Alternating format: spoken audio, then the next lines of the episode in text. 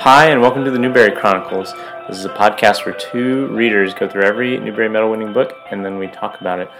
My name is Michael. And I'm Rebecca. And this time, we're in the 30s.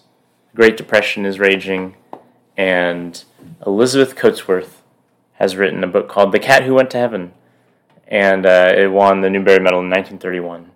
So, um, before that, just a quick reminder you can leave us feedback at newberychronicles at gmail.com if you think that um, you have something to say to us, and we'll try to respond to you. We'll try to be kind. We'll keep the expletives to a minimum. Um, the other thing we need to do before we talk about the cat who went to heaven is talk about books that we have recently read. Rebecca, would you like to go first? Sure. Um, I read a nonfiction book called Braiding Sweetgrass, and the subtitle is Indigenous Women, Scientific Knowledge, and the Teachings of Plants. And it was it is by Robin Wall Kimmerer. Um, this was a very good book. Not a book that would have been on my radar, except we had some people over to dinner from our church and they suggested it to me, and it was very good. Um, church really, people, they sometimes got good book recommendations. They do. Um, this book follows. Sorry, guys, our dishwasher, our dishwasher sang a little song for us. Um, Robin Wall Kimmerer, I don't really know how you say her last name, but anyway, she is a naturalist and also a scientist, and she is an indigenous woman. And so um, this whole book is really talking about the beauty of plants, both in nature but also scientifically, and also exploring how, um, as an indigenous woman, it was really hard for her to find her way in the scientific realm. Um, not because she wasn't good at science or didn't understand the material, but people, um, men specifically, did not take her seriously especially when she's bringing her um, like historical and cultural understanding of what the earth means for us as humans and um, what we can do for the earth and to the earth to take care of it. And i really appreciated her perspective on um, like she was really t- she spent some time talking about as a professor how she would talk with her kids that were environmentalists and um, how they really could not recognize a way that um, mankind could benefit the planet. You know, could only identify ways that they have harmed the planet, which is fair. Um, but she spends time just unpacking, like in her cultural understanding growing up and as an Indigenous woman, recognizing that um, we we can take care of the earth and do so well. And um, I just really love how she wove together um, like her stories, both personal and those that she grew up with in her tradition, and also weaving that all in together with um, science and the workings of the natural world. I thought it was really beautiful. Um, so that was a good book. It was a well worth the read. I wish I liked gardening better. I feel like I know it's a character flaw, and also when our food system collapses, right. I'm going to need those growing skills for our family starves. I feel that way too. Um, I the reason why these friends recommended this book to me is because of another book I've talked about on this pod, podcast called Soil. Um, I think that the subtitle is a, a Black Mother's Guide to Gardening. Um, and I am not a gardener, but I got a lot out of both of these books um, anyway. But also, I am always well aware of my ignorance in this area and just my lack of skills whenever I read books like this. So it's good for me to read because it wouldn't naturally be on my radar, and it just it has a lot to say about um, society and, and the world in that. But yes, I, I agree with you. Um, I also finished the fifth book in the Inspector Gamache series by Louise Penny. That book is called The Brutal Telling. And I'm not going to tell a lot about this book because brutal, I don't want to give spoilers so away. And um, Michael's parents are also reading these books, and I'm a little bit ahead of them, so I'm really ready for them to finish this one so that we can talk about it. Um, but yeah, the Inspector Gamache series is really great. A friend of mine also recommended them to me, and they're just really fun. Each one is a murder mystery set in this um, beautiful town. In um, beautiful, except that people keep getting murdered. But this beautiful town in um, Canada. Oh gosh, yes, in in Canada, and your dad and I were talking about how every time we read these books, we just get really hungry because they they always meet at this lovely bistro where they have these just intricate, beautiful meals, and they're they're like cozy murder mysteries. Are these books? So they're. Um, I always feel like I want some wine and cheese and a crusty bit of bread as I listen to them. Like you know, like that's a way that people describe good bread. Is it? Like that goes with soup, like a crusty bread. Oh, okay. This is a thing. Anyway, I believe you. um, that book was really good. I accidentally, I could not believe the ending. And so I made the mistake of looking up the ending to make sure that I understood what happened. And I accidentally gave myself a spoiler in the next book. So I'm a little Oh. bit disappointed in that. well, Um, I'm sorry. but- It's weird that they would have a spoiler for the next book in the description of the it's previous because it ties into the end of this one. one. Oh, the unbelievable ending. hmm Right. So Can't believe they would do that. I also read, finally, after being on a wait list for almost a year, I finally read Demon Copperhead by Barbara Kingsolver. And it is everything that people have described, except nobody really described it to me. They just said it's really good and it's really intense. But it's incredibly good. Um, she won the Pulitzer for this. She co-won it with somebody else. Somebody else wrote a book and they like tied. Um, what are you doing? I'm just looking Okay, at the lights. Michael's distracting me. I'm but, not meaning to um, distract. This book is set in rural Appalachia and really untangles um, these experiences of different people, but mainly um, the the protagonist who goes by Demon, and just exploring um,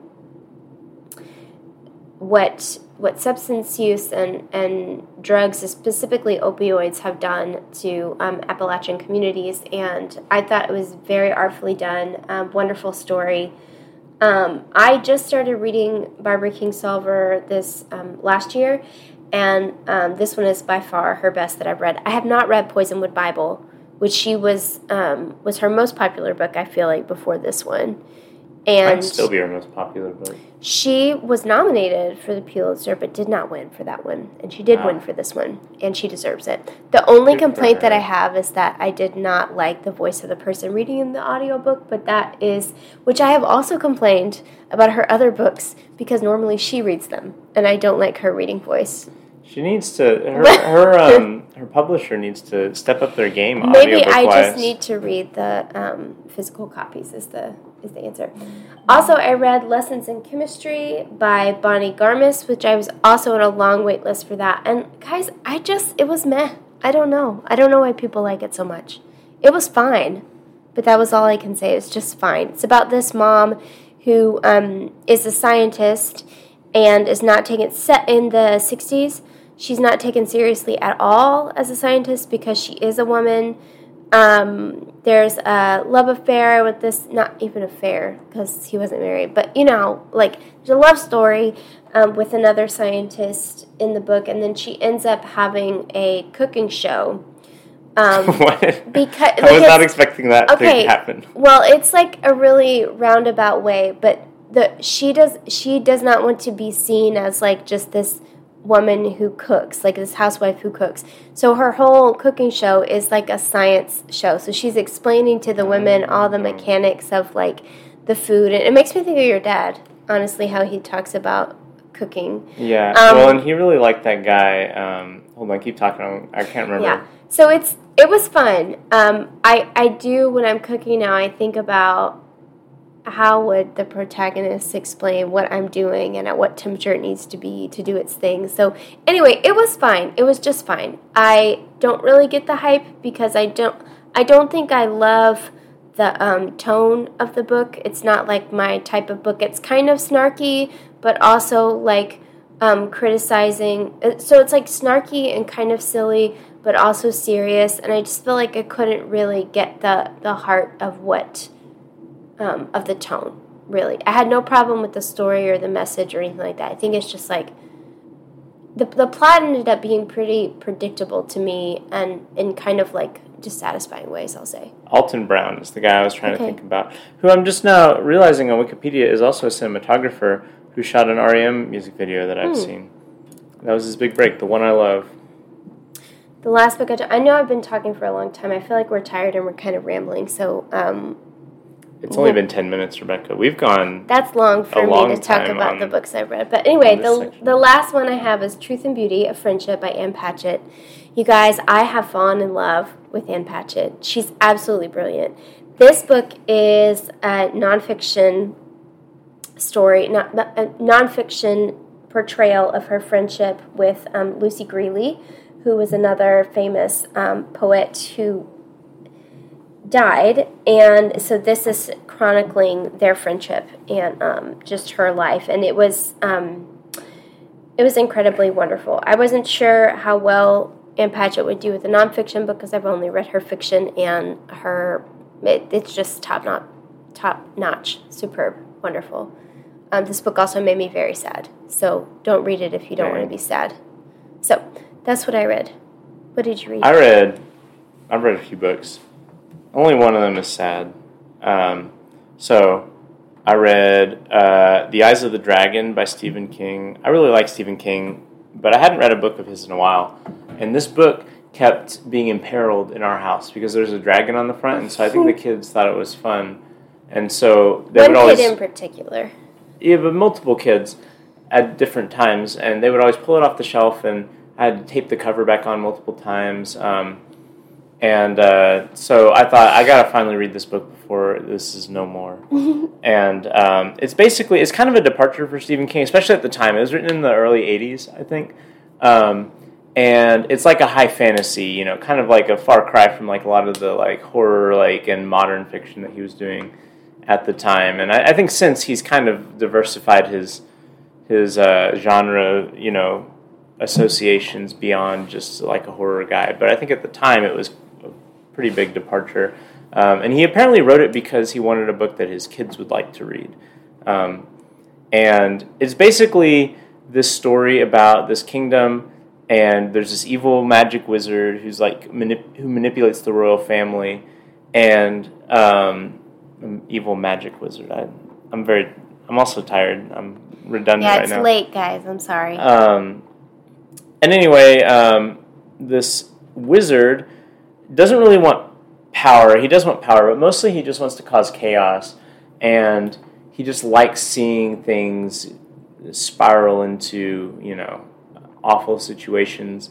And so he creates this elaborate plot to um, make sure that this kingdom fails in the bloody revolution um, by delegitimizing the monarchy. You know, which normally I would you know be a fan of, but this guy's not so good in this book. Um, and uh, so he murders the king and um, frames the the son who was going to be the heir uh, and is kind of groomed to be the heir, um, and everyone seems to really love. He frames him for the murder, um, leaving the second son, who's been kind of like a like a screw up and hasn't really had his sights on the throne and is ill prepared for the throne.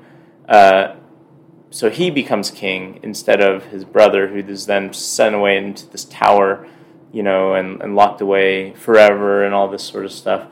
Um, and so then it's trying to figure out like how are they going to undo this so that the kingdom doesn't fall apart. Um, and I thought it was fun. It was it was pleasant. Um, it's the first time that I remember Stephen King does a lot of like interconnected stuff in his books. where like a character from one of his other books will show up, or they'll reference something from one story in another story. Um, and a lot of that's done through Maine. You know, all of his stories, or a lot of his stories, are set in Maine, and so they'll like reference different locations and stuff. Um, but this story is, of course, not set in Maine. It's set in some fictional, um, you know, kingdom. But the the magician's name is Flagg, which is also the villain's name in um, The Stand, and so that was kind of interesting. Um, I think it's like an early example of the kind of you know connectivity that he would go into a lot more heavily later on by like the 90s. Um, so that was good. Um, I also read Rebecca got me this book, uh, and I it had been on my on my radar. Um, it's the this book called The Mysteries, and it's it was written by Bill Watterson, uh, uh, the cartoonist behind Calvin and Hobbes. um, and illustrated by Bill Watterson and this guy named John Kascht. Uh, I don't know what what was illustrated by what. Um, my guess is that Bill Watterson did the backgrounds, and John Kascht did like the people characters in the illustrations because I was reading up on him and he's like a caricature artist. Hmm. Um, but it's it's it's a very big departure from Calvin and Hobbes in terms of tone and and and stuff. Um, it's all this black and white, really like you know um, stark um, illustrations, and it's basically this this little fable about um, you know how people will try to control the world, but you know in doing so, kind of um, spell their own doom. Um, and so it's kind of like a dark fantasy sort of thing. It's it's very short. I read it in a few minutes. You know, it's a picture book, um, but it's like a picture book for adults. And um, I probably wouldn't have ever thought about it except that it was connected to Bill Watterson, and you know, he's such a recluse these days, and only occasionally actually does work that people see anymore. Um, and uh, it's you know always good to have him show up, and it, it does feel kind of of a piece with some of the more like philosophically or uh, environmentally bent, like Calvin and Hobbes stuff that he would occasionally um, venture into. Um, anyway, I enjoyed that.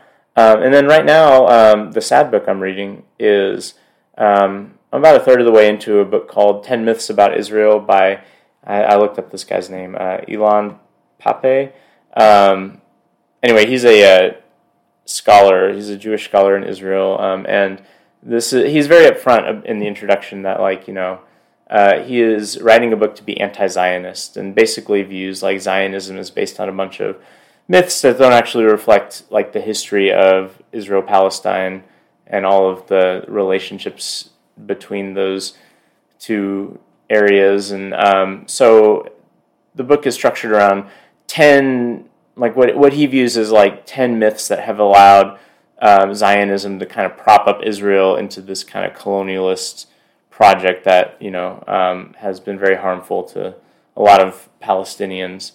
Um, so it's not super happy, but it's good to read, good to know, um, especially if you don't really know a lot about that area, which is the case for myself. Um, and I've mostly just kind of absorbed stuff ambiently over the years. Anyway, so that's that's what I've read. This time I actually spent less time talking about my books than you did. I took too long. You didn't Sorry, take guys. too long. You So- took just the right amount of time because we don't have a lot to say about. I don't think we don't. don't have. We have a lot. I will say, the cat who went to heaven. Our transition. We're we're not talking about the cat who went to heaven. we both read this book weeks ago, but Uh-huh. we've been sick a lot, and there's just been a lot going on, and we kept meaning to have this podcast recording. Um, and just now is the first time that we've Yeah. actually done it. And so, not only is this a small, short book, It's and not only did we read it several weeks ago, but I don't even think several weeks ago we had that much to say about No, it. we so. didn't. But let me start by talking about the author, um, Elizabeth Coatsworth. She was born on May 31st, 1893. And um, beyond just winning the Newbery for this book, in 1968, she was the runner up for the Hans Christian Andersen Award. Um, her father was a grain merchant, a, a prosperous grain You don't get merchant. a, you don't get a name like Coatsworth and not No. become a prosperous merchant. um, in Buffalo, New York. She attended Buffalo Seminary, which was a private girls' school there. Was Um, it a seminary? I I feel like it's one of those holdovers from like religious institutions being the one to like start schools and stuff. Oh, okay. So she was not at one point. Like I think last episode was- you mentioned that she was a missionary. Did that was become, incorrect. Oh, okay. That was about another author who wrote um, the Young Fu of the Upper. Remember that book of the Upper? Yeah, yeah, yeah. We'll Yeah. get to it eventually. that that is the missionary that and so i Okay. confuse these two um she traveled a lot as a child when she was five she had already gone to the alps and to egypt like her, Oh, her okay. family i think they I guess were. you don't become a wealthy merchant bank. without making a little bit of a world travel. yes she um, graduated from vassar in 1915 and wikipedia says she graduated with her master's from columbia in 1916 but i looked this up because i knew a lot of ivy leagues didn't accept women until like the 60s columbia you guys did not admit women until 1981 Wow. Now, however, as with many of these Ivy League institutions, they had women's colleges and often would let women attend courses in the main. So I Well, how looked it up. There was a women's college. Um, there still is called Barnard, which is I've like that, affiliated with. It's like it started out separate from Columbia, but now they have joined. Greta Gerwig graduated from there That's probably and many other about people, it. many other people. But regardless, I I was wondering if she graduated from there, but she didn't. So I don't know what wiki what, what Wikipedia is talking about. Um, or you know, as a teacher, I feel like? I must break out the old chestnut of knows? anyone can edit Wikipedia. That's true. Regardless, um, Elizabeth did well in her life. Um, as an adult, she traveled to Eastern Asia and rode on horseback through the Philippines. She explored Indonesia and China, and she also um, slept in a Buddhist monastery. And so, all of those experiences are um, w- were heavy influencers on this book, "The Cat Who Went to Heaven," which she wrote. Um, she actually began her career publishing poetry in magazines. Her first children's book was The Cat and the Captain. She likes so cats. see a theme. She also likes dogs. She wrote a lot of children's books, and she wrote books for adults, which I'll talk about. Do they have animals in them? Um, some of them. In 1929, she married writer and naturalist Henry Beston. I did not know who that was. Nor I. He wrote a famous book, something about the house. I don't remember what it's called. Oh, the, that house book. hmm They had two daughters, Margaret and Catherine. Um, they lived in Hingham, Massachusetts, and Chimney Farm, Maine.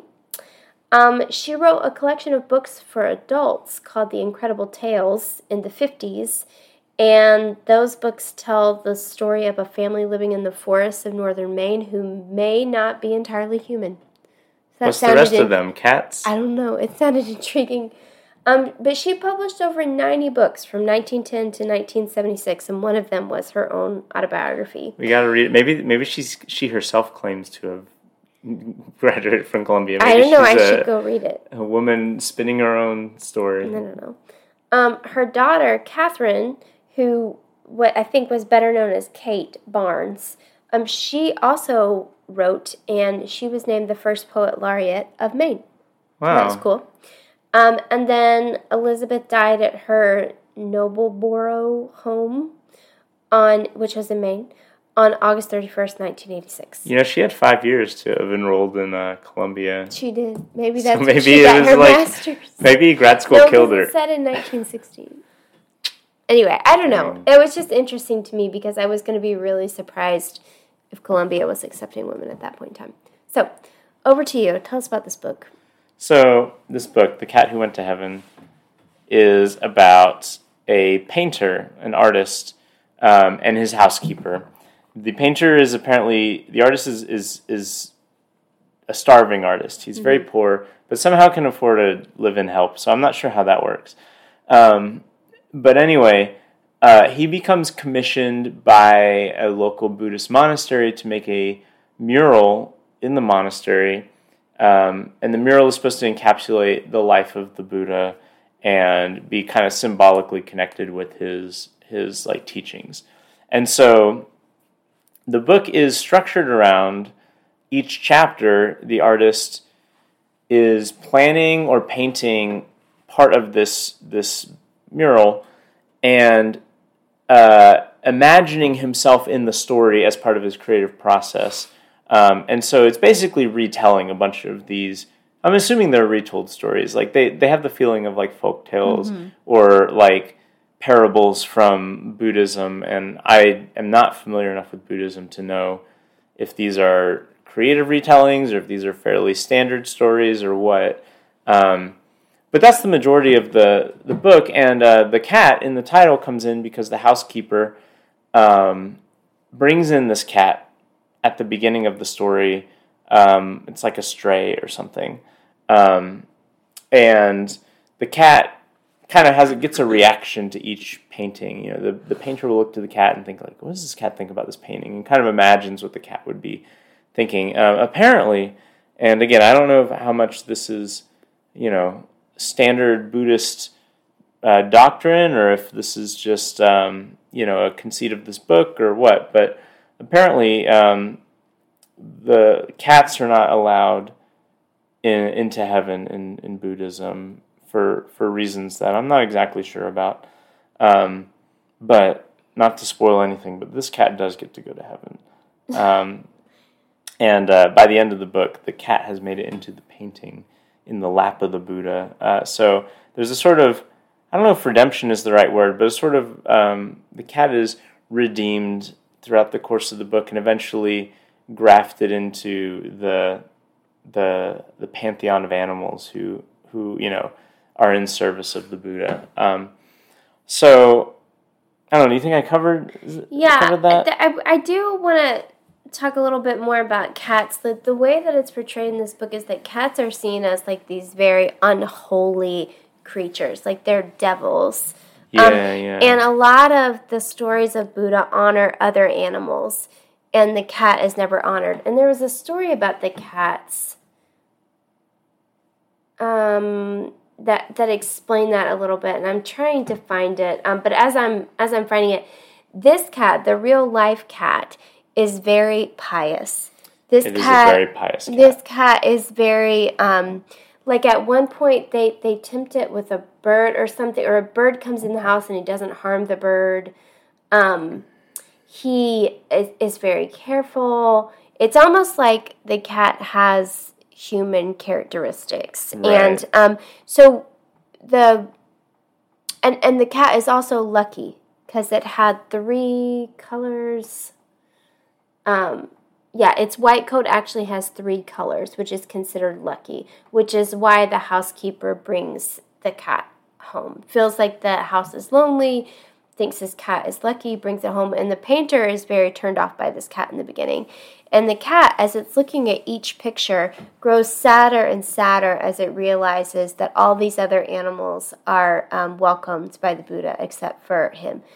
And so when the painter finally draws the cat in the picture, the people that commissioned him to oh yeah, paint it about this part. originally um, rejected it. And they said, no, you can't have this cat in this painting. Like, this is not going to work. But then the next morning, There's been a miracle the picture has changed and the Buddha is holding And- the cat, right? And the cat, when it finally sees that the artist has painted him in the picture, it is so happy. Its whole life is fulfilled and it dies. it just drops dead on the spot, which I was shocked by. I was shook by the cat dropping dead in the last pages of this book. and then the next day it's as if the buddha has and so the um everyone realizes that this this creature is actually holy and um like really it, it is redeemed. Like the cat in itself is is a redeemable creature um at the One, one more thing I'll say about the, the kind of format of this book is that at the end of each chapter, we get a poem that is apparently written by the housekeeper. And um, so you get kind of like this. It is, really a book whose that has a pretty unique and, and creative shape, you know, because you have the kind of narrative of like the housekeeper and the painter and the um, they're kind of fairly realistic dealings with like you know poverty and whatever, uh, and then you have the la- another a layer on top of that, which is the layer of these fables and parables, uh, and then on top of that, or I guess next to that, you have these these breaks that have poetry in them, and um, I don't know, like I was not expecting this kind of um, format breaking book to I, I, I you know I don't know what I expected out of this book, but it is it is pretty serious minded and interested in playing around with form and I don't know. There's also illustrations. Um, it's not a long book. It's um, including illustrations. It's probably like 50 pages or something like that. Um, so Rebecca, what do you like about this book? I love the illustrations. I thought they were very nice. Um, they're very pretty. They're simple, but they're pretty. Um, I also, I also like the idea of the, the everyone being redeemed by the end of the book, and the idea of like this cursed creature not being beyond redemption. And I thought that was a beautiful ending to it. I also thought this is an interesting way to learn about the Buddha's life, especially if you're a kid. Um, well, I don't know, not even especially if you're a kid. I think it's a fun way if you're going to tell the history of like a religious figure to tell it in these little stories. So I thought the framework was good for that. Um, what did you like? I m- mostly the thing I liked was the I, I just I know like the very basic things about Buddhism. Like I know about you know Siddhartha going on his little quest and achieving enlightenment and becoming the Buddha. Um, I know about like the four is it four pillars of Buddhism or whatever. I know about those things. Beyond that, basically nothing.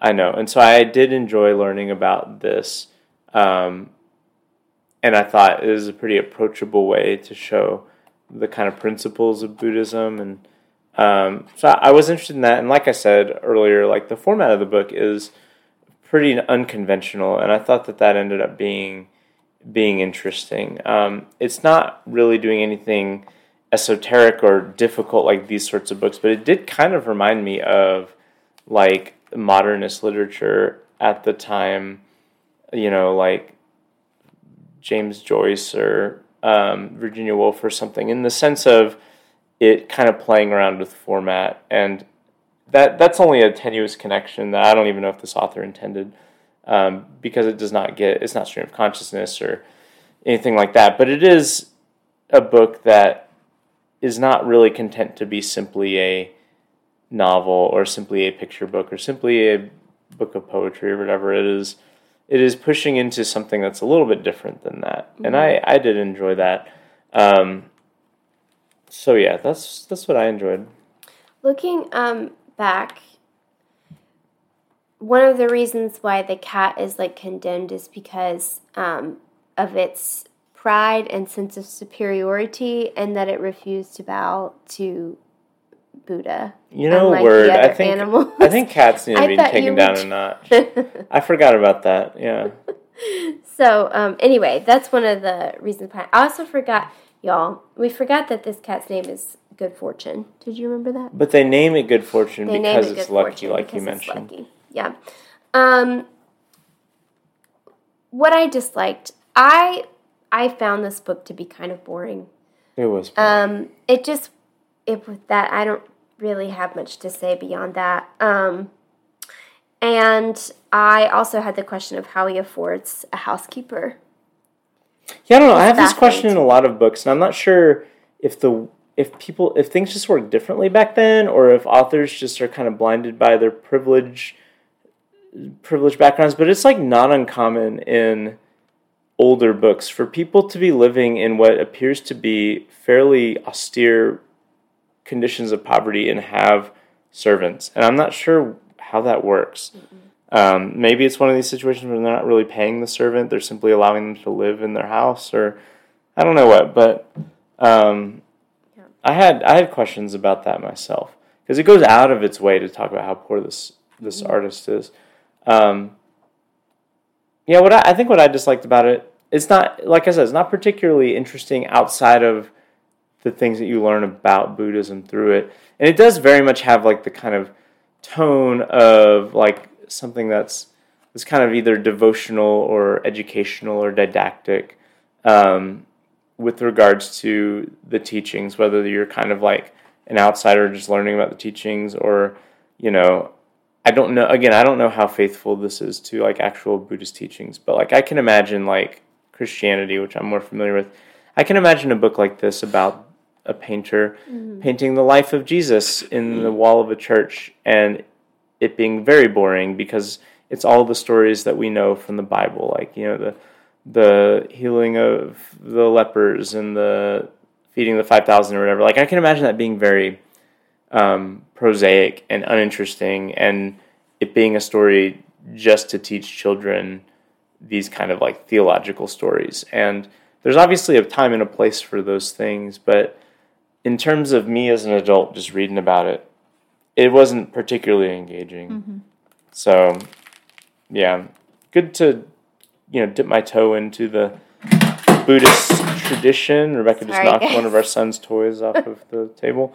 Um, but I think were I to actually sit down and want to learn about Buddhist teachings, I probably wouldn't like this format.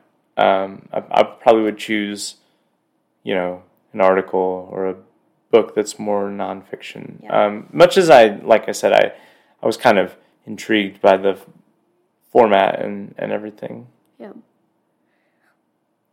Well, thumbs up or thumbs down?